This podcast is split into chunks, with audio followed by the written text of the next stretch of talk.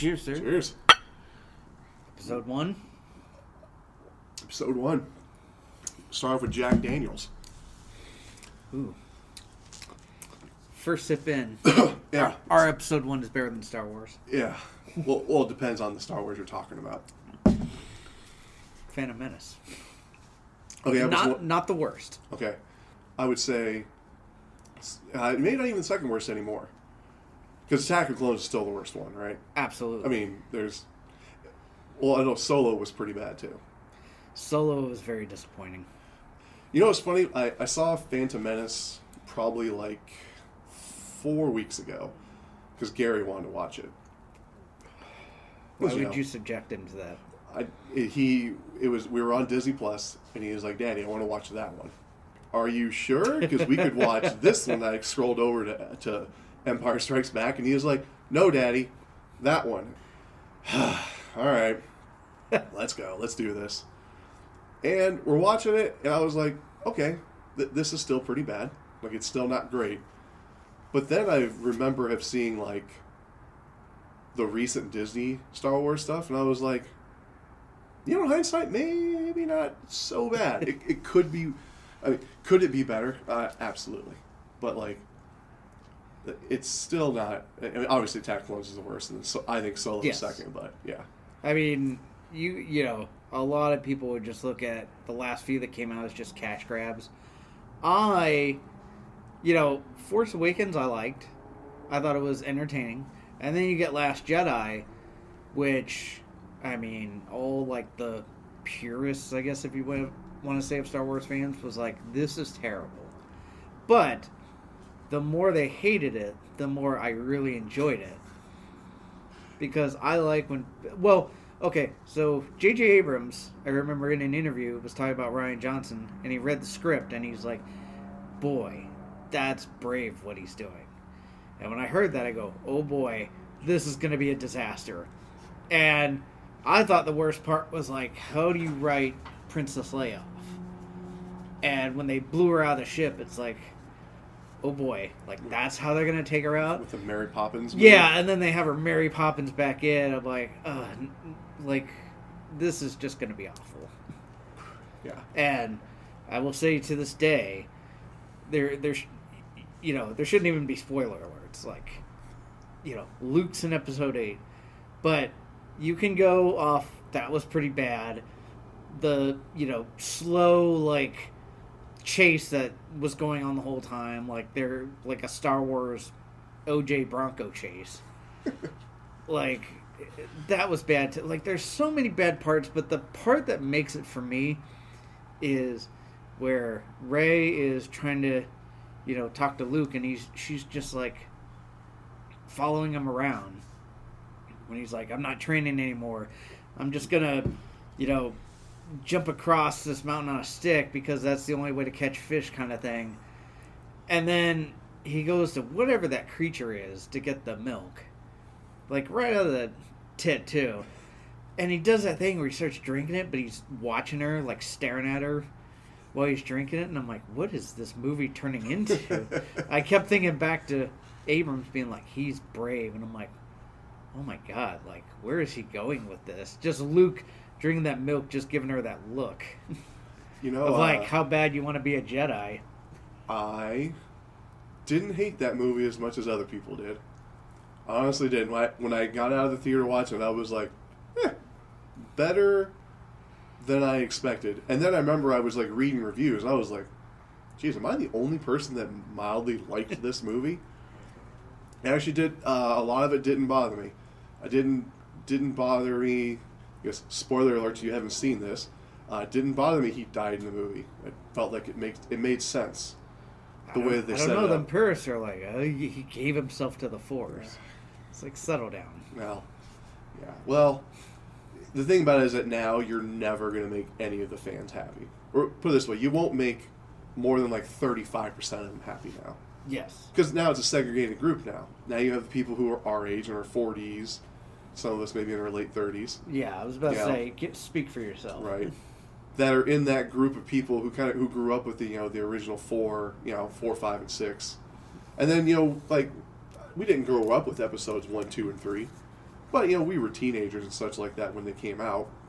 Yeah, we were we were kids when we saw that. Yeah, we were kids. Instantly fell in love, but we're also at the age where, you know, what did episode one come out? Ninety nine. Ninety nine. Yep. So yeah, we're teenagers and we've seen Star Wars, and if you read the comics, you know how Anakin becomes Vader, and your thing is like, oh my god, we're gonna get to see, you know, this child go from just you know this poor, you know, who, this kid that was enslaved all the way into Vader, and it's like, man, this is gonna be amazing to watch. And you know, the first one, the only thing I remember in episode one was just him going yippee, and you're like, so this is this is a big bad Darth Vader screaming yippee, and you're like, no, no, no, get to episode two. Like now he's older. Or like now we're gonna see that, you know, transition, and then you've got you know the future like ruler of the galaxy Vader just going, man, I don't like sand. didn't help they gave him a rat tail too. Oh, I just didn't. God, that was so bad. it- that that was a weird.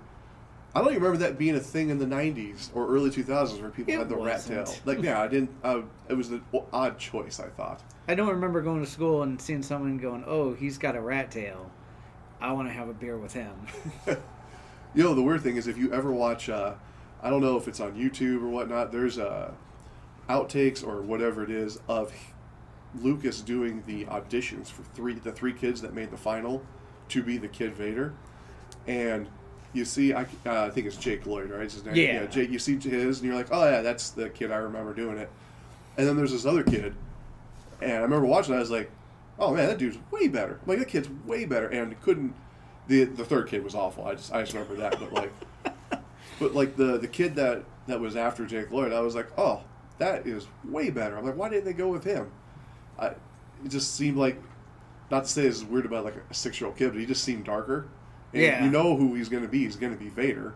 yeah, Like maybe get the kid who's like you know on the cereal you know box cover. Maybe that's not the maybe that's not the right move. But then again, George Lucas has four and a half billion dollars and I don't, so maybe he made the right choice. So the kid that you think was a better choice, can you imagine how like disappointed he was that he didn't get the role?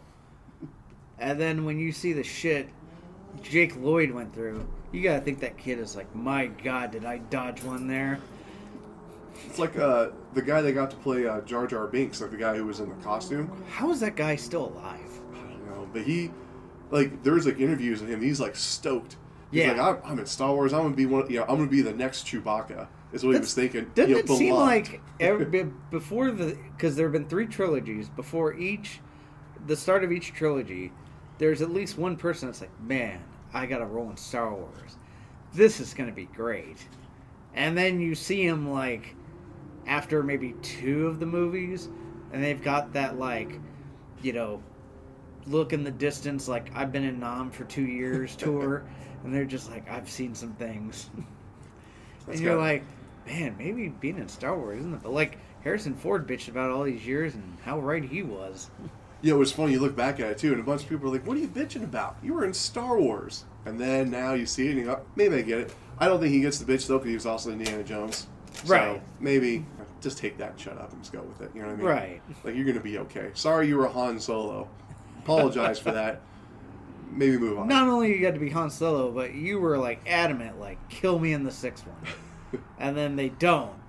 And when they come out with episode seven, you start seeing the trailers, and he's in it. And as soon as I saw it, I'm like, he's not making it through this movie. There had to be an agreement that's like, listen, I'll go back in, but like, you kill me in the opening credits or something. Just get me off of this character. You know, it was like the first response. It's like, "Hey Harrison, you want to play uh, Han Solo again? Am I? You gonna kill me? yes. Cool. Let's do it. Like, you know Yeah. that. You know that was the first. I feel like that was the whole negotiation. Was like, where are you going to kill me? Because I got a feeling like he wanted like opening scene, like directed by George Lucas, and then he just gets, you know, Greedo finally like shoots him. Are you uh, enjoying your Cohiba? I am. So we got Cohibas for the first episode. Cohiba is it's, uh, 2019. I'm sure I'm going to butcher this, but it's uh, edition limitado. These are good.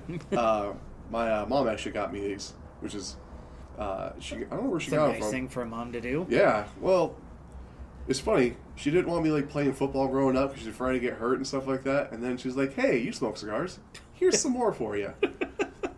But no, she uh, yeah, she got me these. These are really nice. They're uh, anyone looking for actually a decent cigar to go with bourbon or whiskey that we're drinking tonight. Something like this, you want to get like a more of like a more of like a mild or like medium uh, kind of cigar. I'm not going to drown out your liquor. Something like that's kind of what you're looking for. I don't know if you notice, every time we do this, I never bring out like a dark, dark cigar. I Right. bring out something a little more light. So that way you can actually taste both. Because if you got something super dark, you won't taste the bourbon or you won't taste the whiskey. I feel like yeah, you're right. Like if you go too light, it doesn't really go well with you know a bourbon, especially one of the dark ones. But if you get something mid range like this, like it pairs really well. Way to go with it. And Always. this one, see, like we have Jack Daniels, but it's not just run of the mill Right. Jack Daniels. Like I almost had to throw down to get a hold of this bottle. And yeah, because this is the twice barrel special release. So anyone that kind of follows bourbons knows this is kind of a, you know, one of those rare allocated ones. Now, it's definitely got a great taste to it. You can pick up all the flavors, but as you'll see on here, it's 53% alcohol. Well, you're like 106 proof. Like this is one where, like, if you're not a, you know, consistent drinker, you have a couple sips and you're on the floor already. Yeah. Now it's no, uh, it's no Doughball, which has been the staple of my life for about the last year. Uh, And I was telling you earlier that I was doing some research, and Doughball is actually based out of California. It's a family-owned company. does not surprise me that it's from California. Just gonna, I'm gonna throw it out there right now. All right. Continue. All right, yeah, that's that's nice. But it's like, eh, you know, Doughball. It's cookie dough whiskey. It smells like cookie dough. It smells amazing. It tastes amazing. For people that like bourbon, but they don't care for the burn drinking it, there is like zero burn. It is just great. But that's the thing too is the proof on it is high. Like it gets you quick when you're drinking that, you're like, this is a nice little, you know, treat. And then you, you know, I mean, I have two glasses in, and I'm, I am more than good to go. The only thing I'm working on is, you know, because I think you can drink cookie dough, but like when I was researching them, they don't have a slogan, and it's like, I th- I feel like it's my goal to come up with a slogan for them. Come up with a slogan for it. You know, there's a, a lot of other companies that don't have slogans that I'm aware of too. Like you know, this the vodka that comes in the plastic bottles and things like that. They usually don't have slogans either. I mean, I, I will say this is about Doughball. Mixing it with certain things can make it a little bit more palatable. I'll give you that. You know, and some people talk about mixing it with uh, the Skrewball, the peanut butter whiskey. So it's like you get peanut butter cookie dough, which I get. And some people, the the big thing seems to be Doughball with um, A and W is supposed to give it a really good mix. Root beer or cream soda. Uh, root beer. See that that sounds quite literally like the worst thing that's ever been made. The only thing would be worse is if you put a cider ranch to that, and you, you would have literally the devil's elixir next to you. It's people's obsession with root beer. I don't understand it. Like cream soda, I, I could see you rolling cream soda with that. Oh, Might- I might- always might got be- cream soda in my fridge. It might be a little overly sugary. Like you maybe can have one, but uh, all I know is that just thinking about Doughball, if I had it, what my dad would say. Oh, your dad would be so upset. it would be. I wouldn't say fear. I would say, you know what? Wouldn't be mad. Just be disappointed. Now, now let me tell you something. I don't remember what it was for. It might have been Diane's fifty-third birthday, however old she is. But we had where I was bringing over two bottles, and one was going to be during dinner, and one was for the cigar to have afterwards. And I remember that day, I got a really nice bourbon. I think that's when I got the E.H. Taylor, the small batch. Everyone looks for the single barrel, but I got a small batch, which, by the way, is amazing.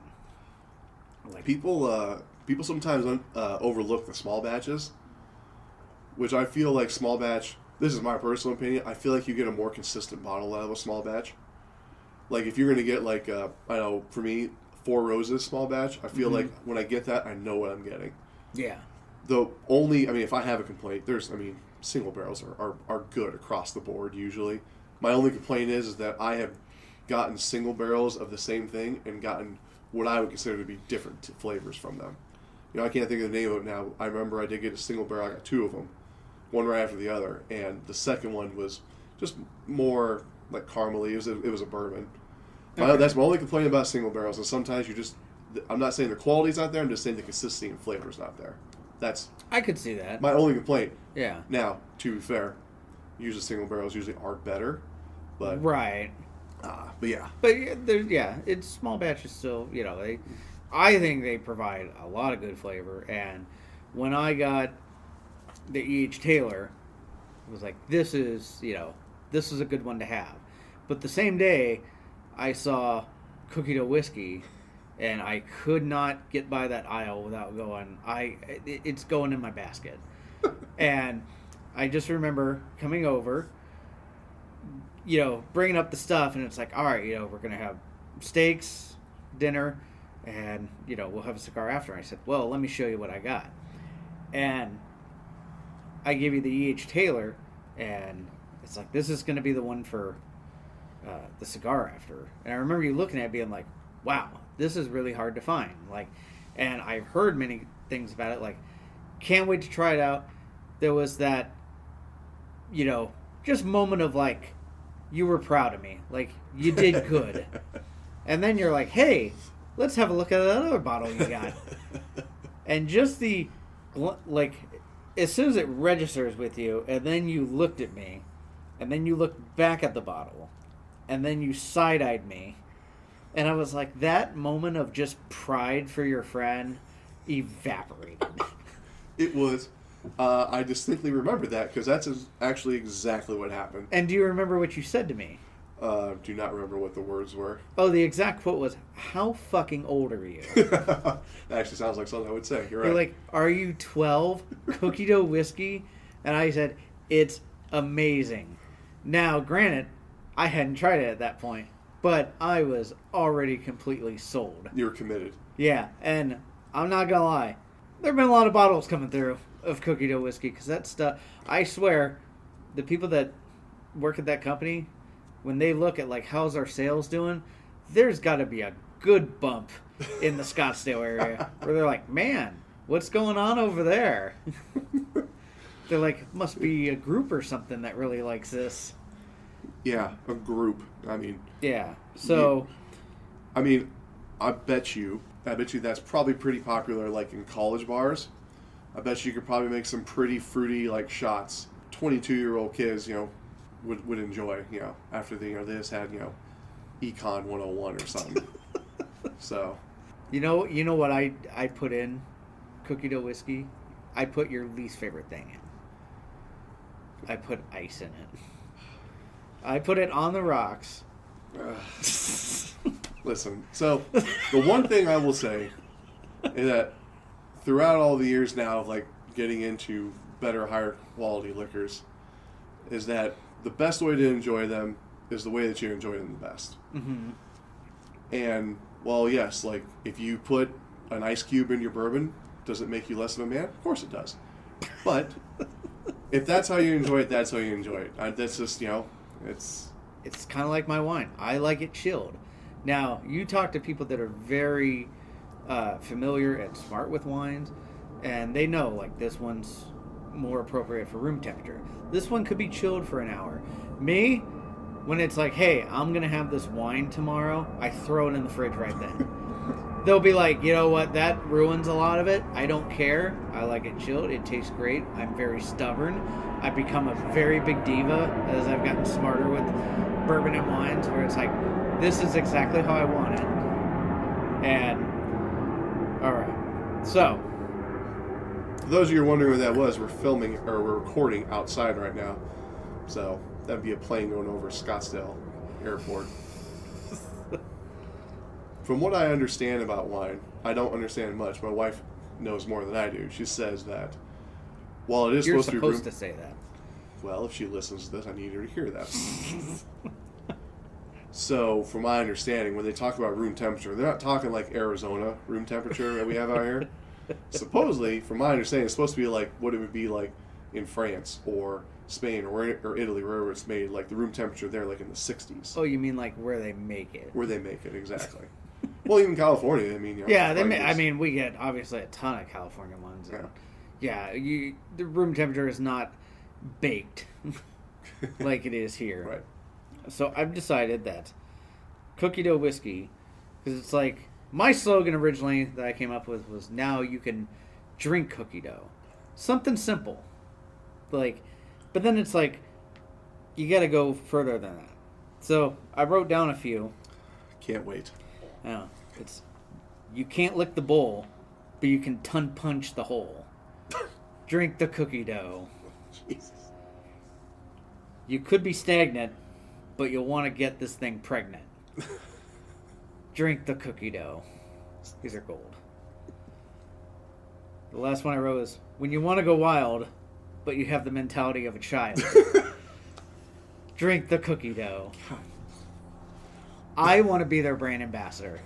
I mean, I might I might tank that whole company. I mean, the last one is definitely the funniest one. That's for sure. I will not.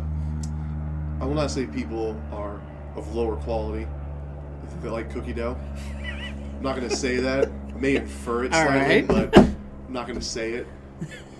Like I said, it's one of those things that hey, you know what? You want to have it. You know, if it's something that you mix with something else, like I said, if you want to throw it, like I think creams. I think it, I think it was fine with cream soda.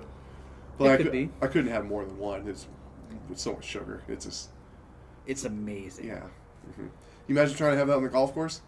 Imagine if you were playing golf with some of our friends. You're like, hey, can I get a cream soda and cookie dough? Imagine we were playing with our dads, playing with your dad. If my dad was still alive, and in front of them, you were like, hey, I would like a cookie dough and cream soda. How fast do you think they start calling you candy ass? Like, could you could you get the cream soda part out before it started coming your way? I definitely feel like my dad and I wouldn't be sharing a card after that. like the clubs would be on the ground, and it's like catch up if you can find your ball, and I might not see him the rest of the day. Which brings me to a great topic because I was watching the Waste Management Open. I was watching some of it with my dad, and we are talking about golf. And I thought back now for you know people that are listening to this and don't know our dads, they should know any story about my dad is hundred percent true. And I kind of feel like same with your dad. Regardless of how ridiculous it sounds, It's, true. Yes. So, I'll give you a great example.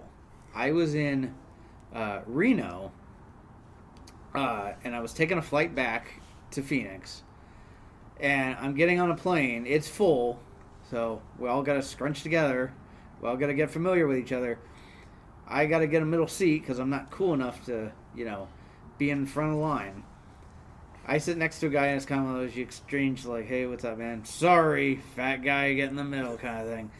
And the guy has on a work hat that my dad works for, that company, and my dad at this point has been working for him for 30 years. This is probably seven, eight years ago. So he'd already, you know, he's been with the company a long time. And I said, "Hey," I was like, "My dad works for that company." And he goes, "Oh, really? What's his name?" I said, "Heck Ramsey." Do you know him? And he goes, I don't know him, but I've heard a lot of stories. I was like, they are all true. so, I, the story that I had to bring up to my dad, and I'm just now realizing this. I don't think my mom's heard this story. She's not going to like this, but you know, oops. So, we're playing on the course, which is by Mesa Gateway. I don't know the name of that one. Is that Toka Sticks? That sounds right. Right. But yeah, the one by Mesa Gateway, or uh, so we're playing that one. Now I should mention I'm terrible at golf.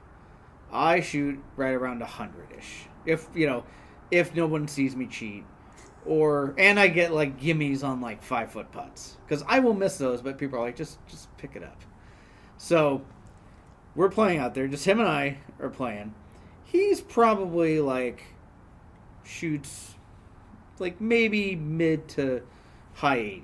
I would say your dad shoots in mid 80s. Yeah, he's like he used to play all the time. He wasn't bad, you know. When you don't play as much, you're not going to be as great, Right. but not a not a bad golfer. So we're on probably around the ninth or tenth hole. It's a par five. There's a group of four ahead of us, and they're you know my dad was uh, like he'd put his tee down, put the ball on it, and he's just kind of taking a couple swings aside, and he's like, "How far do you think they are from us?" And I'm like, "Uh, I'm like I, I don't know, 300 yards maybe, about or so." And you know he's just kind of swinging it back and forth. So I turn to go back to the cart because I assume we'll be waiting for a second. I go to grab a drink, and as I'm walking back, whoosh. I turn around, sure enough, he took a swing and he drove that thing to where on the left side of the fairway, this guy's parked next to a tree. Of course, my dad's ball hits that tree. that guy jumps out of his cart, looks around, looks back at us, arms up, like, what? Like, hold up. And, you know, of course, my dad's like, I thought I could hit it that far. And I'm like, okay, it's not the, uh, not a response I was hoping you'd say. so, you know, they don't really say, like, just kind of one of those, like, uh, can we please move on with life? So we go, uh, I think a couple holes later, he hit one that was getting a little closer to him again. You could see him looking back at us, and I'm like, I just want to get through this round. So that happens pretty much the back nine. We finally get to the 18th. It's par three. It's like 140. It's it's nothing. And the four guys are on the green. All four of their balls are very visible on the green. I'm putting all my stuff in the bag because I figure I need two clubs. I need my putter, and I need whatever I'm gonna hit for that. And the rest of the stuff I'm just putting away because I figure as soon as we're done with this hole, turn everything in, we're off to lunch. So I'm putting everything away, zipping it back up, and I hear whoosh. And I just have that immediately neck snap where I'm like, please no. Sure enough, he's in full form after a swing, just watching it. There's four guys on the green, all by their balls, like lining up, and he hits his three feet from the hole. Like, incredible shot. But of course, then you see four guys jump away because his ball just came flying through them. And then they turn, and one guy starts walking right towards us with a golf club in his hand. Naturally. Yeah, and he's kind of walking towards my dad. There's two other guys that start walking with golf clubs, and they're coming towards me. Even better. Yeah, and my like my immediate response is like, we might deserve this, but I grab my club and I start walking towards him because I'm like, I mean, if it's going down, my dad always taught me if you get in a fight, you better not lose. So I'm I'm not about to lose a fight in front of him, and of course, as I start walking up, two guys coming towards me, the other guy kind of walking towards my dad. I can hear my dad, Mike. Yeah, I got the one on the right. I'm like, of course you do. Thankfully, the fourth guy kind of called him over, and you know, cooler heads prevailed. Cooler head, duh. Yeah, that is true. Thankfully, they turned around. We're done, and I just look at my dad. I'm like, I am never playing with you again. and of course, he just looks at it. He goes, "That was fun," and just got in the car like nothing ever happened. and still this day, I have never played with him play with again. him. I remember probably one of my favorite stories of my dad playing with him. We used to play at this course. It was like this little rinky dink, like nine hole course that was like I can't remember. It was Was that like Mesa? So it was it was out in Fiesta Tempe. Lakes. or- So not or- Fiesta Lakes. Oh, okay. I know the one you're talking about because we played with your dad at that place that one time. There was another place that was in Tempe. It was I want to say like Kyrene and Baseline. It was called Pepperwood. Uh, nine holes, not real long, not real good. But there's there's like lots of water, and it was like a residential area. Like I mean, it was all it was surrounded by houses, mm-hmm.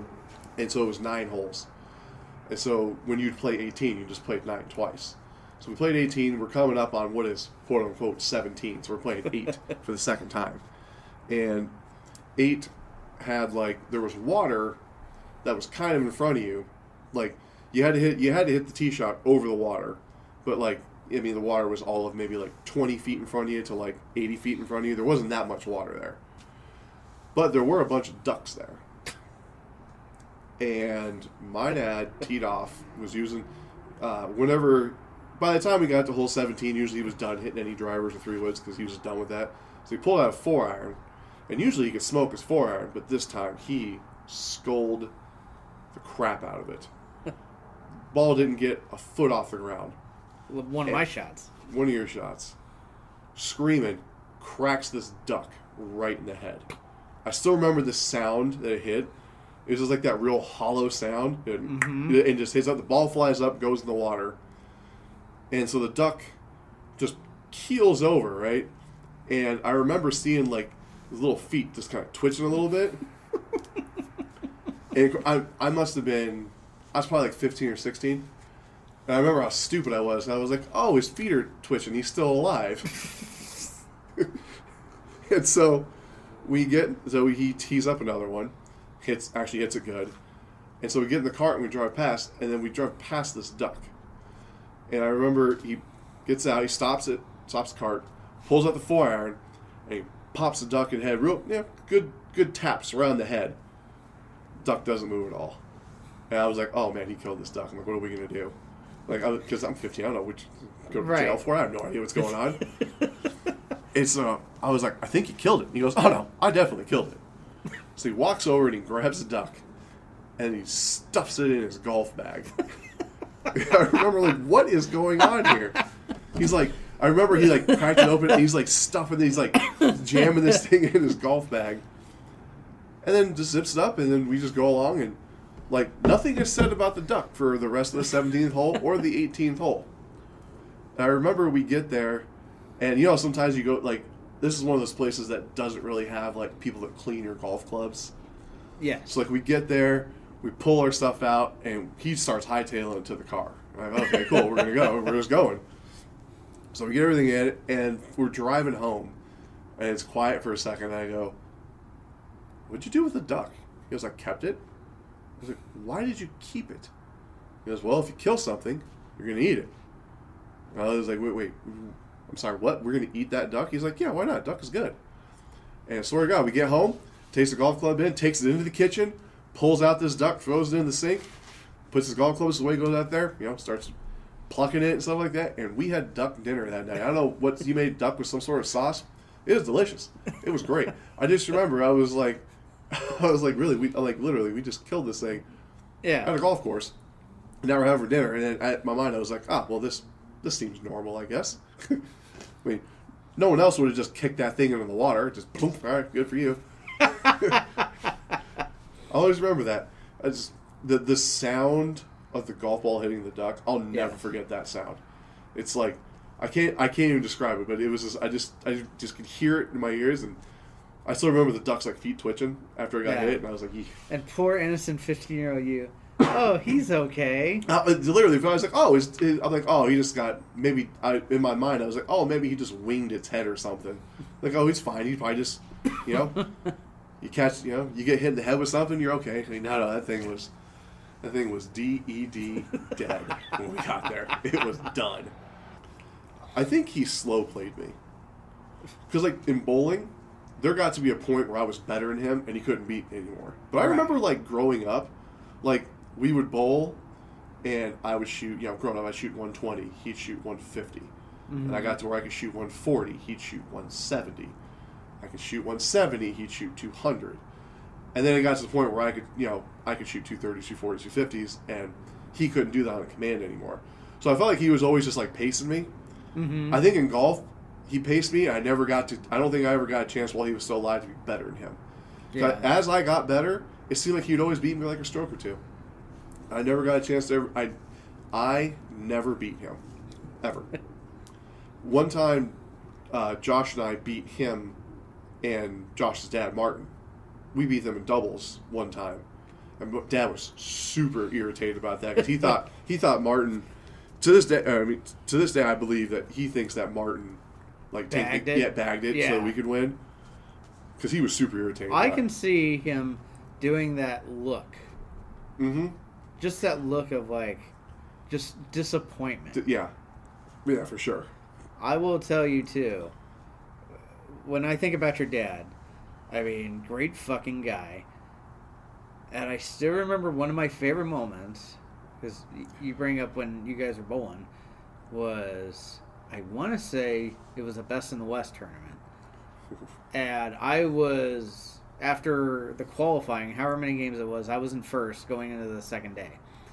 But we get done for qualifying for the day. They put the s- scores up, and I was packing up my st- like I was sitting down, put on like taking off bowling shoes, putting on regular shoes. Gary comes and sits with me. He said, "Mike, I just saw you're in first place." He's like, "That is outstanding." I'm like, "Thank you, Gary." Yeah, I was like, "I I had a really good day." And he just sits down and he's like, he's like, what, like what did what were you doing? Like that is fucking amazing. The shots you scored, and I probably get ten seconds into talking about what what I was doing for the day when this like gorgeous girl walks by, and as I'm talking, his eyes lose track of my eyes, and it goes straight over to this girl that's walking by. And he watches her until she walks out the door, just turns back to me. He's like, Mike, I want to apologize.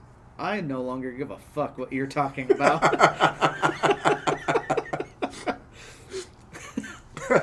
and there's no part of me that ever got mad at him for that. I'm like, I trust me, I get it. if you ever ask, if you ever ask uh, uh, Josh about his one of his favorite memories of, of Dad, is that we were bowling state. We were in Tucson. Ew. Yeah, it was uh, uh, it was rough. Just anytime you go to Tucson, it's just rough. It's just just the diseased armpit of Arizona. But we were in Tucson nonetheless, and we had got. Uh, I want to say is like my last year as a junior bowler, because I was not 21 yet, but I was like right at. it. I must have been like 19 or 20 or something. So we get done. Josh and I had bowled doubles and singles together, and Martin was down there with us again. So the four of us went.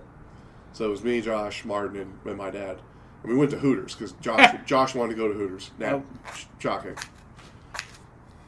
The match works a lot better if you strike it and the fire comes. Just keep telling your story. Okay. so, uh, him and him and Martin. Well, actually, yeah. At the time, I was the only one who wasn't 21. So the thing is, my dad and Josh split a pitcher of beer. So the pitcher comes out, and Dad grabs Josh's glass and he starts to pour it from the pitcher. He starts it, and he's about a about a fifth of the way done, and this unbelievably gorgeous waitress starts walking past us. And same thing, as he's pouring, his eyes start to trail and watch her walk past. and he's no longer watching the pitcher anymore. Mm-hmm. So he's just pouring, and he's just watching her. And all of a sudden, he just stopped pouring right at the top. And as it got done, it was the perfect pour, a little bit of foam at the top. He puts it down and slides it over to Josh. And Josh and I looked at each other, and it was the most amazing thing I'd ever seen. And he turns and he looks at us and he goes, That cannot be taught. I have bared witness to him doing Yeah. like just not even just you know watching TV or just something where he doesn't pay any uh-huh. attention to the beer, but just it was perfect every time. I was like that. Yeah, that- that's the the best way to put that. To be fair, he may not have told anyone, but he was a bartender for a lot in his early 20s. So he might have had a little bit of practice, but still, it was amazing. yeah, but you don't need to bring up details. Yeah, it's, it's simply amazing that he could not look at the picture and stop, and it's a perfect pour. And it, like I said, that was probably like the first time I'd ever seen it, but I had I had seen it after that. Like he had, Yeah. he had done after that. It was out of control. It's And you Yeah. know, so when you talk about that duck story, it brings me back to a time where uh, you, me, and I think Brandon did. Uh, I want to say I think it was Dobson Ranch. I think we went and played around there, and I want to say the second or third hole. It's just a dead straight par four. So I hit the first one straight, like I'm already impressed with myself because I suck. So then the second shot, another shot where it's like, hey, got a got a hold of it. I'm instantly looking up, looking down at the green, like, hey, I'm on like I'm on target. As I'm watching it in the air, this bird comes out of right field, collides with the golf ball, like just a slew of feathers everywhere. And I'm like, did that really just happen? And so we get in the golf cart, start driving up, and I'm looking, I'm like, looking around, I'm like, okay, I think my ball went around here. And so I find the ball. Right next to the ball is a wing. And then right next to it is a one-winged bird. and that thing, you know, it was it was done for. Like it died right there, and there was just that part of me that was just like, what just happened? I remember that. S- Do you remember what you immediately said to me? Uh, my guess would be like you finally got a birdie. Ooh, that's very It was close. it was probably something very similar. Because. I just looked of like just uh, that was probably the gr- greatest shot I've ever hit. Just one of those where you hit it and you're like, oh man, that was perfect. Bird hits it, ball drops in the bunker, and I'm just staring in disbelief. And I kind of felt bad too because I'm like, well, I just killed a bird. And then you're in the golf cart, and I just turn to look at you, and you just go, "I'll give you a birdie on that one."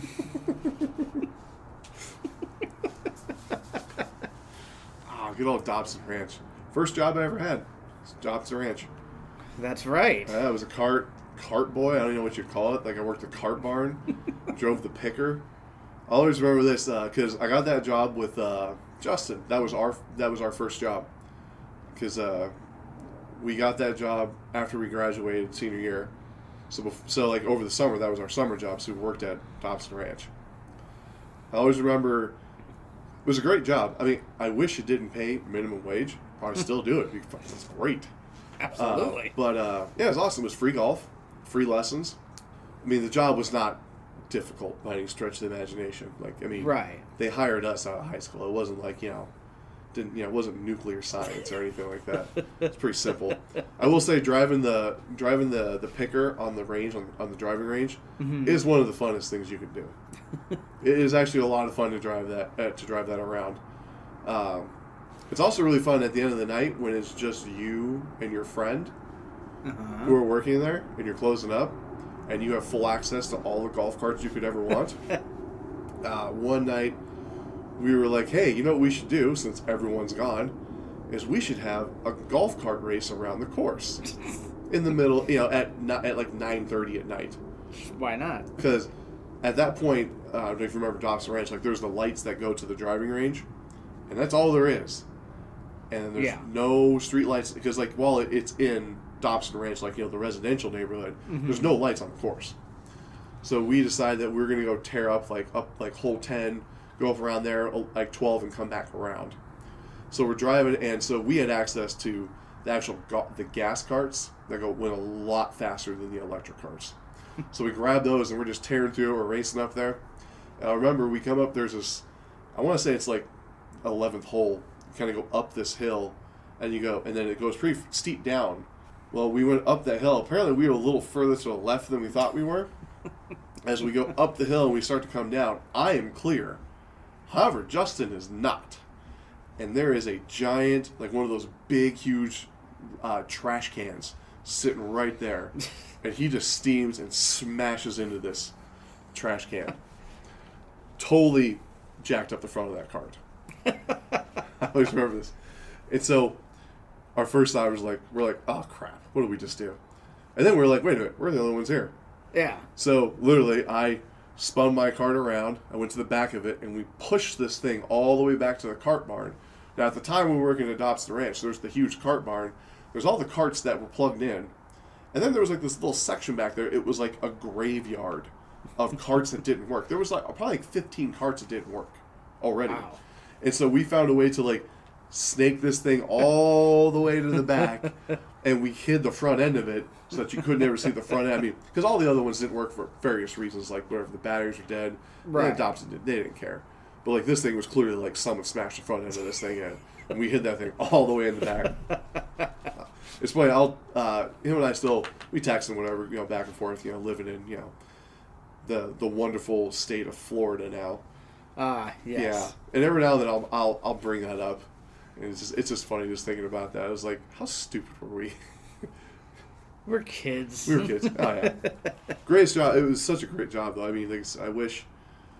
I wish they didn't pay minimum wage. I mean, maybe then I'd still be there, but I mean, Yeah. that tough job just working on a golf course the whole oh, time. it was amazing. Be like Paige Spiranac, just you know, not nearly as good looking. Speak for yourself. Did you see that she started something called OnlyPaige? By the way, I saw something about that. it's actually pretty funny. Uh, so she started up this thing. It's I think it's called OnlyPaige, where it's basically her Instagram feed, where it's you know her you know outfits and whatever you yada. But then she also has like golf instructional videos. Once again, well, she's not wearing a whole lot. But then again, hey, you know, I feel like. So wait, she offers instructional videos. on instructional videos. Yeah, but wearing the usual stuff she does. using the yeah. I feel like I would get worse at golf if I took her instructions because I wouldn't pay attention to anything. Yeah, But I mean, that's she does. You know, I am a big component of advertising. When you do stand up for a lot of years, you have to sell yourself, and you have to get you know people behind you and people wanting to see you. So I like marketing and advertising. I think she's brilliant in what she's doing. it's absolutely right. Yeah, I mean, listen, she tried to go on on the pro tour, and like ninety nine point nine nine nine nine percent of people on this planet, she wasn't good enough to make a living out there. yeah, But she was good enough, from my understanding, to make a couple checks, make some cuts.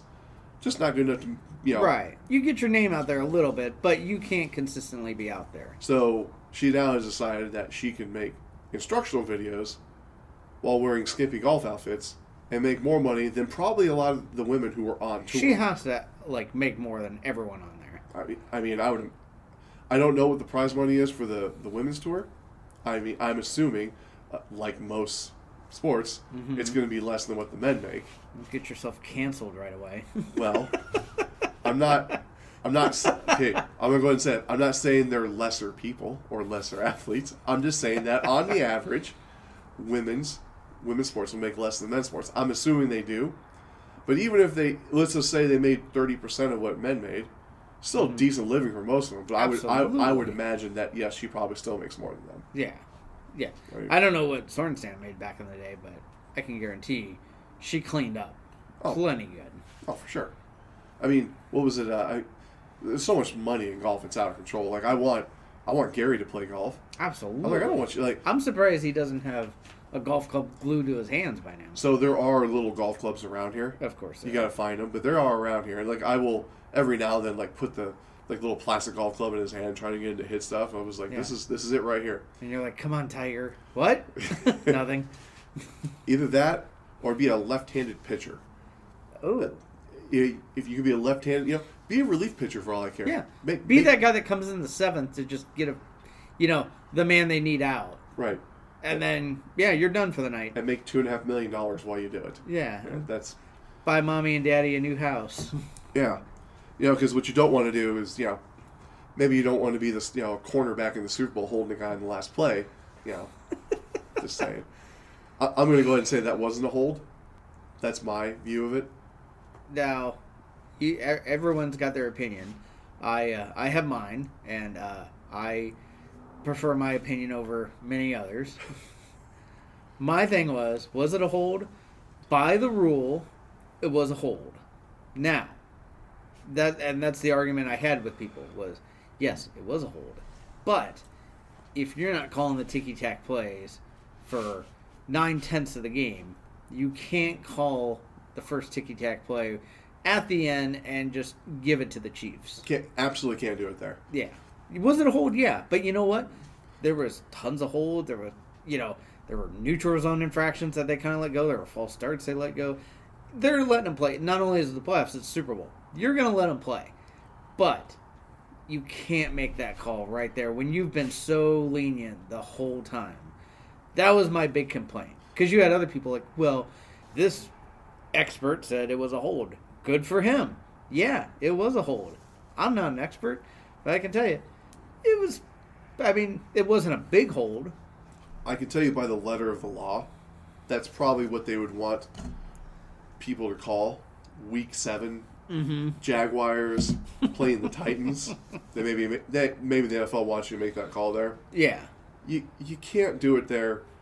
You can't do it there. You know, maybe call that in the first quarter. You, you can't do Right. it. You can't do it. Right there. And on top of that, Mahomes overthrew him by you know 14 yards. Like he was never Yeah. going to catch that ball. Right, and it's one of those I get. Even though it's uncatchable, there's still the hold. But the thing is, do you, as a commissioner, as people are, I mean, the NFL just makes money, just creates their own money, basically. You could either call that little ticky tack play, you know, Chiefs get to kill the clock, kick the field goal, and Eagles got one little sloppy shot at it. Or you don't make that call, it's fourth down, they kick same field goal, and then you've got Hurts with about a minute 40 to go down in the Super Bowl to tie it, send it to overtime, win it. He could have thrown an interception on the first pass. You have to give him that opportunity. Right. Like, for for, t- for TV's sake, I felt like I felt like that killed the entire momentum of the game. yes. Like the entire game, I was in it. I was watching it. I got a five year old running around, and I was still engaged in the game. Like it was still that good. Yeah. And just like that call, when you saw it there, you're just like, it was like all the air just went all out of you. It's like, ah, the call was late too. Yes. Like I felt like two two guys are hand fighting. I felt like it was. I'd have to see the play again. I felt like it was pretty close to being within five yards, within right in that that that spot where they hand fight a lot. yes. I feel like you gotta let that one slide. Honestly, I, I would still I still think the Chiefs would win that game. Yeah. I felt like by then the end of the game, like the Eagles had that momentum they had had died down. Like I don't know if, if Hurts is able to, to do anything. Right. They win the first half, but like so many times, Chiefs just are the better second half team. They were probably going to win it no matter what. The Eagles are not a bad team at all. Like they deserve to be there, but it's like the yeah, it was a little late, and everyone's like, well, if you look at the replay, it's like yeah, let, let's calm down with all this slow mo stuff. Right. You have to think in the ref's head too. When he looks at it and he just gets that quick thought of like, that's a hold. He has to do that two second thought of like, hey, we haven't been calling this. We had the meeting, like we're gonna let him play. But then throwing that flag under two minutes left in the fourth in that situation, he decided instead of, hey, we're gonna keep letting him play, to nope, I'm gonna throw that flag and determine everything myself. And everyone can argue about it, but it's one of those. It was just wrong of him to throw that penalty on that one. The pace of the game, the entire game, was was let them play a little bit. Mm-hmm. You know, there there was plenty of stuff down downfield that you saw. You know, And anyone that plays football, there's, I, I- mean, and that's like you can get taught how to get away with stuff. And you, I mean, this is the same when I was doing basketball. I learned stuff where it's like, technically, this is a foul, but you can make it to where you've got to put it on the ref to make that call. Otherwise, you're going to get away with it, and you see how much more you can get away with it.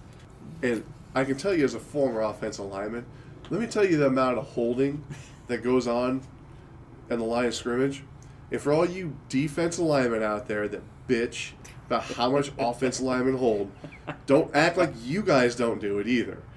Watch plays where you think there's going to be a good hole in there that the running back can run through, and all of a sudden he gets stuffed.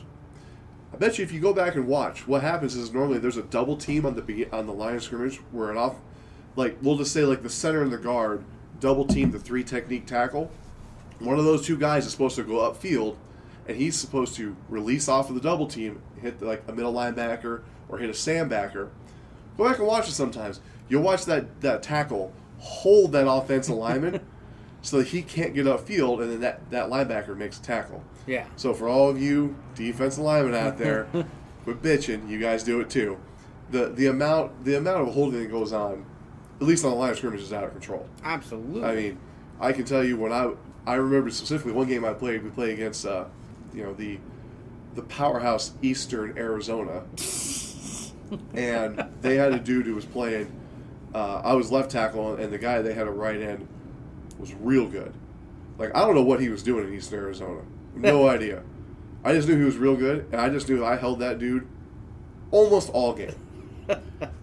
I held I tripped.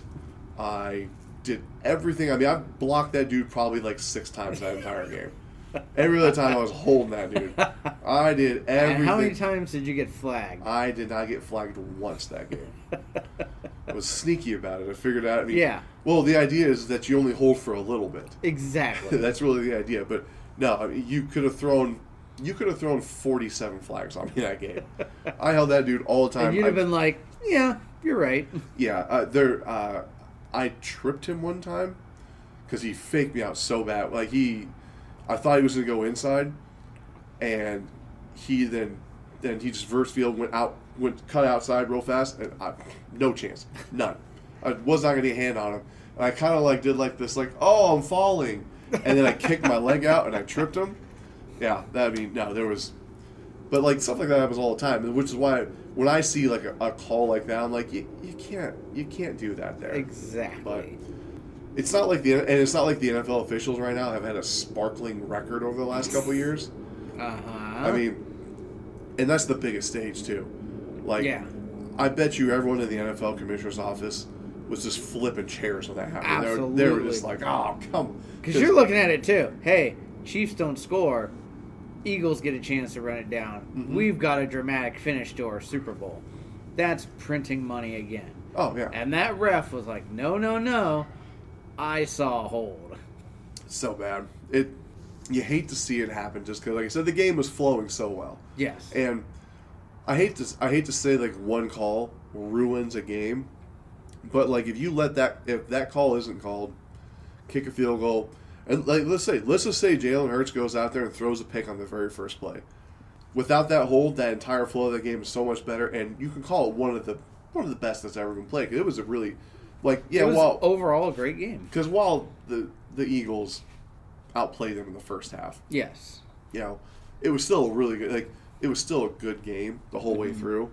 It's just that that called it's just like it sours it to you know because Because even being down 10 at halftime, you knew that game was far from over. ten points from Mahomes that Chiefs offense is nothing. Yeah. Like I remember seeing exactly. that because you know we have a, a mutual friend who's a big Eagles fan, and I tried to not like text or talk to people like when their team's in a big game. Right. You know, like I, I didn't I didn't want to text them. But like I remember seeing that I was like ten points. I was like I Yeah. don't know, man. Yeah. I didn't I didn't say a word because Yeah. let me tell you something. My team, Panthers, went to the Super Bowl 2015 and just had a dog shit game. And I was miserable. And I had, you know, some people be like, hey, man, like, that was nothing. Like, nobody's beating that D. They took down Brady and the Patriots. Like, the game before, AFC Championship, they dominated Brady. And I was so scared watching that game because I'm like, man, whoever wins between Pan- Panthers and Cardinals, they're in trouble because that defense was so legit. And then Panthers win. They go to that game. I mean, they got beat. I could bitch and moan, but it's like the Broncos played like champions. Peyton had a horrible game. And afterwards, it made me hate him because it's like everyone jumps on Newton for, you know, leaving the uh, interview afterwards when he's sitting there talking. Well, he wasn't even talking. The interview, you know, the guys are like, "Hey, what happened on this one play? Why didn't you dive for the ball? What happened on this sack fumble?" And he just got up. And, you know, they mentioned like one of the Broncos was nearby. You know, talking about how they had such a perfect game plan. Like whatever the case was, he got up and left because he was pissed he lost. And everyone's like, "What a sore loser." Let me tell you what. If I get in the biggest game of my life, it goes bad. I don't want to speak to anybody. I get it. Now, what did Peyton do? I like Peyton. But afterwards, as soon as he wins the Super Bowl, what am I going to do? I'm going to go kiss Papa John as I'm walking out there, which, boy, that guy turned out to be a saint. And then, oh, on the interview on the field, the press conference afterwards, and by God, every talk show he could get on after that. Oh, what are you going to do after you won? Oh, I'm going to go drink a Bud Light. And I'm like, you little sellout. You can't be like, I'm going to celebrate with my team. This means so much to me. I'm going to celebrate with my family. They were here to support me. No, I'm going to drink a Bud Light. And it's like, I get it. You have a piece of that business with you. Good for you. Ugh. I am apparently not over that. no way. Had the had had the Broncos already beat the Patriots? yes. So They they won earlier that day. The Panthers Cardinals was later that night. okay, because I remember a similar thing for me, and I want to say it was it was had to be the '95 Super Bowl because the Steelers went to the '96 Super Bowl and lost that one. That was here in Arizona. I remember. Who'd they lose to? It doesn't really matter. All right. So uh, the year before, though, the Steelers played the Chargers in the championship game, Yes. and I remember watching that game, and I remember when they lost, I wasn't really upset because I knew whoever won that game was about to get frog stomped by the Niners. that Niners team was real good, and if I remember the final score of that that Super Bowl, I believe it was fifty-five to ten. Yeah. If I remember right, could be wrong on that one. I'm pretty sure 55-10. I just remember right. Like Steve- it was not a game. I just remember Steve Young and that Niners team went off. yeah. And they beat the Chargers 55 to 10. They probably beat the Steelers eh, maybe 49 to 10. Maybe. Maybe. There was there was not going to be a big difference. It was not going to be a big difference. I was I, I wasn't heartbroken when that happened 'cause I just remember thinking eh, no one's beating the Niners team. yeah. It, so it was better. already They like they so might as well better. have given them the trophy already. They were so much better. And Yeah. see, so the Panthers lose. I do get you know some texts of people being like, "Hey, you know, tough break, man. You know, hold your head up. Like your team had an amazing season, which is true. But you also get the people that you know giving shit like, "Oh man, Cam should learn to go for a fumble," or like, "Oh, sucks to be you right now," kind of thing. And it's like that was tough. So yeah, when we have a few friends that are huge Eagles fans, some of them from Philly. I didn't like before the game. I sent them a text like, "Good luck. Hope your team wins." Like, I'd like to see a friend get to celebrate a Super Bowl, even though they've won one five years ago. Right. But just when when that penalty got called, Chiefs win. I didn't speak a word to him for a few days because like let me let me give him some days because I get it. Now, we have a mutual friend that's a Falcons fan, and when they gave us the greatest Super Bowl of my life, of all time for us. For for our that that is. I'm not going to say it's my favorite Super Bowl because the Steelers have won Super Bowl while I've, while I've been watching football. God is my favorite. But boy, if you take away the Steelers Super Bowls, hmm that one might be my favorite too. And let me tell you something. They were up when when it was you know when I think the last one they scored might have been the pick six, might have been a touchdown, whatever made it 28-3. And I I had to work that day in the casino, and they're like, I cannot believe the Falcons are gonna run over the Patriots like this. And I said, No, no, no, no. There's time. And everyone just looked at me like, dude. And then Brady starts that comeback, and there's a sprinkle of like, oh, they're well, hey, they're they're, you know, they're good. They got a touchdown. Well, they're making a game out of it. I kept saying, no, no, no, no, no. This is the Falcons. That that lead ain't nothing. And yeah, for them to blow that entire thing. Now, I don't know about you, but as soon as that James White scored to win the Super Bowl, I could not get to my phone fast enough to like call, text, and just be like, eat it. That's a division rival. I didn't want them winning. I felt like they were already celebrating. You got Arthur Blank doing his stupid dance. I could not wait to get to that phone. I'm a great friend. I remember there's a. Uh, I saw it recently. I don't know why it popped up on one of my feeds for something, and they have one of the receivers for the Falcons is mic'd up, and he's talking to another receiver, and he, the guy who's mic'd up is like, "Here we go, man," and he's like, "Here we go, we we're gonna do it," and the other receiver is like, "I know, man, we do it, but phew, boy, Tom Brady, man, we ain't there yet," and the other receiver is like, "Yeah, but they ain't seen our offense yet." And I remember hearing that, and I was just like, justice. Yeah. just justice. It's it- like I said, if you if you remove the uh, the Steelers Super Bowl wins, and while you know while I have been alive, because obviously they won four before I was alive. mm-hmm. If you remove the ones that they were alive when I was alive to watch, that Falcons one, the, the Falcons Patriots is my favorite Super Bowl to watch. Just because, on top of that, uh, my wife is not the biggest Tom Brady fan that's ever been out there. Oh, who's she a fan of? Well, so I love my wife, and she's one of the best people on the planet. But like everyone else, she has her imperfections. So she is a Ravens fan. Yeah, it's pretty rough. but she really doesn't like Tom Brady at all. And when we were watching that Super Bowl, because I, I can't remember where we were watching it at, but we're watching it, and the comeback starts. And then the comeback finishes, and then we're driving home. And we're driving home, and we're on the freeway driving home, and it's like silence in the car. And I was just like, I remember, I like, now it's time to poke the bear. now it's time to poke the bear a little bit. Because I was driving, so I didn't have to worry anything about anything. I was like, how about that Tom Brady? Huh? Can you imagine? And that's one of the greatest things we've ever seen. I just remember saying, shut up. It was literally just, shut up. And I was just like, okay, we're good. Like I- you know what? One poke is just fine. Just, just fine. You got you, you, you can't poke the bear too many times. I just always remember that. Just I was like, man, how awesome a comeback was that? How good is Tom Brady? And just shut up. and to be fair, I will say this: that it's not that she, I wouldn't say that she dislikes Tom Brady, like she hates Tom Brady. I think what she doesn't like is the fact that Josh goes in on how much he loves Tom Brady.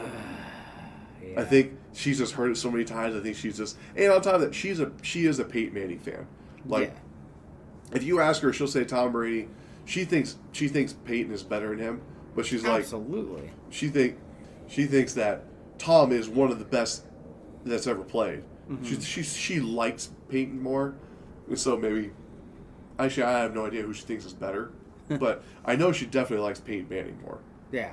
But I think it's just the fact that when J- Josh goes in hard in the paint, when he goes in on how much he loves Tom Brady, Uh. it just I think it just irks her, and I think, but yeah, Makes sense. Yeah. And I've always been on the side that Peyton, you know, when he was come through, you know, high school, college was just so sought after.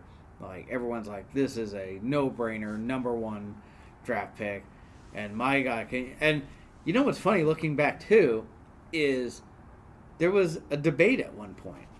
Who do you take first in the draft? Do you take Peyton Manning or do you take Ryan Leaf? Ryan Leaf. And Mike, can you imagine if somebody was like, you know, I know this Peyton's supposed to be the greatest, but this Leaf kid has something. We should go with him instead. I- That would have been the worst decision since like somebody told Hitler his paintings were shit. uh, I I remember like that whole off season where like ESPN was just going in, you know, who's better, who's gonna be the number one pick. I think I think everyone knew that Peyton was gonna be Yeah. the number one pick. I think I think everyone probably knew that, but you know, ESPN I think just trying to make a story out of something or just you know trying to you know. And I, I remember there was plenty of people who thought there were people I think who legitimately thought Ryan Leaf was going to be better. I remember when the draft happened. I, if I remember correctly, I said my I, I'm wrong on this because I said I think Peyton will be slight will be slightly better than Ryan Leaf. so I was wrong in using the word slightly. Because I mean, you gotta understand too. Like I remember watching Ryan Leaf. I mean, at the time, I had season tickets to Arizona State football games. right. So I got to watch that dude straight pummel us. Yeah. You know, You saw like how dominant he could be. yeah, I, be. s- I saw how good he was. I mean, if because what Peyton they were drafted in '98, if I remember right. So then I think their last year was '98, and they got drafted in '99. Yeah. Or maybe it was '97. They got drafted '98. I don't remember. We're old, We're old. but it, it's it's in the right area. it's right in the right area, and I remember watching him just pummel shit out of Arizona State, just beat us. So I think in the '96, so obviously in the '90, the '96 season we beat them because that was obviously the year we went undefeated and then lost to Ohio State in the Rose Bowl. yeah. So we beat it, but that was uh, if I remember, it was a 45 to 42 game. It was I think it was an overtime game. Oh, And- that was a crazy game. If I remember, yeah, I think because and it was just going back and forth, just Yep. score, score, score. And if I remember right, the other seasons, Ryan Leaf just just straight just gave us the hammer. you know, it's just it was like it was like everyone else. I, I remember seeing those games because I never saw Peyton Manning play. I remember seeing those games. And That's why I was like, you know what? Like I've seen these highlights, but I also have seen Ryan Leaf because you know I was watch, obviously watching at the time Pac-10 football, I was just watching him just destroy everyone, and I was like, you know what? I think Peyton will probably be a little better, but I think Riley's still going to be. I if, if I, I've probably at one point said, I think they'll both be Hall of Famers. So I was half right. Some of us make mistakes. Some of us make mistakes. But it's one of those. Peyton, you could tell, just fundamentally was going to be an elite player. Like, had all the tools kind of thing. And it's one of those, without Tom Brady, Peyton is by far the greatest of the generation. But then you have, yeah, a guy who's, you know, 199th pick, what, five or six quarterbacks taken before him. It's one of those, there's not one thing that he was the best at, pretty much. He was just, you know, he, he had his talents, but Peyton is like, everyone was just like, he's got the whole package. Brady, eh, you know, we'll see. But man, like just his desire and his like just hatred of losing, man, that can overtake talent sometimes. Where you just refuse to be bad. And I look at that too. It's like, look at even like LeBron, because I hate the whole who's better, him or MJ comparison. I could go on a five day rant about that. But it's like, you know, everyone's like, he's got the tools, he's got everything. Then you've got Steph Curry, that, yeah, you could argue he can build a better team around him, but just one of those, you can tell that guy does not want to lose. Absolutely does not want to lose. He doesn't have all the tools and gifts LeBron has, but my God, if he wants to win a game, he can pretty much take it over if he wants. Something to be said about that, like that drive. Well, I mean, that's the only reason. I mean, I'm not gonna say that's the only reason Brady's good, but if you had to pick a reason why, I think Brady's the greatest quarterback ever played. Mhm. That that's my opinion. I mean, whatever. I mean, Neil O'Donnell's my favorite. yeah, you know, you can go fuck yourself, I guess, but you know, uh, like Brady's the best. I think Brady's the best that's ever played. But if someone was like, "Well, you don't get Brady, you get Manning," I'm gonna be okay. Yeah. We're, we're gonna figure it out. To be fair, of all one of some of my favorite quotes, actually, my one of my favorite quotes about the Super Bowl is they had Montana on, and I have no idea what Super Bowl it was, but they had him on. It was a Brady Super Bowl. I remember that. I just don't remember which one it was. And they were talking about stuff, and they asked Montana, you know, like, you know, when you were playing, you know, how did you overcome setbacks in the game? If you know you made a bad throw or you know this, and Montana's like, well, I never threw an interception in the Super Bowl, so eh, I don't really know. I was like, that's pretty good because he never threw one. I think he, I think he threw, I think he's eleven touchdowns and no interceptions in his four Super Bowls, Wow. which is not bad. That's a, it's a good stat. It's not a bad stat. He did beat the Bengals twice, so maybe he's not playing, you know, the Monstars from Space Jam or anything. But you know, like the Washington Generals. yeah, I mean, maybe my you know Steelers fandom might might kind of skew me in a direction where I don't really respect the Bengals, or maybe when the Bengals lost that Super Bowl against the Rams, I might have been doing a little jig.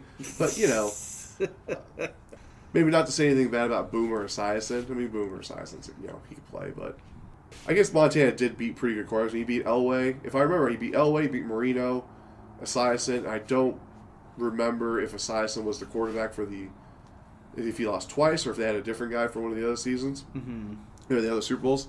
But yeah, I, I don't know. Give me Brady, I'll be okay. You give me Manning, I'll be all right too. Montana, probably figure it out. I feel like with those three guys, you could probably you could rank those three guys in any order, and I wouldn't argue with you. I wouldn't say that you're wrong. Right. You, you could go Manning, Montana, Brady, and I'd be like, well, I can't really argue with you. That's not you can't go wrong with that. There's pros and cons. Yeah, exactly. yeah. If you if you said pick one, I'm picking Brady, but that's just me. Not picking Cam Newton, in case you're wondering. Yeah. Yeah. Uh, that was a good year. Uh, well, my cigar is out. We call it a wrap. I think we call it a wrap my cigar is about to the point where we're starting to burn my fingers. So Excellent. yeah. Cheers Well, on the first episode. Cheers on the first episode, brother.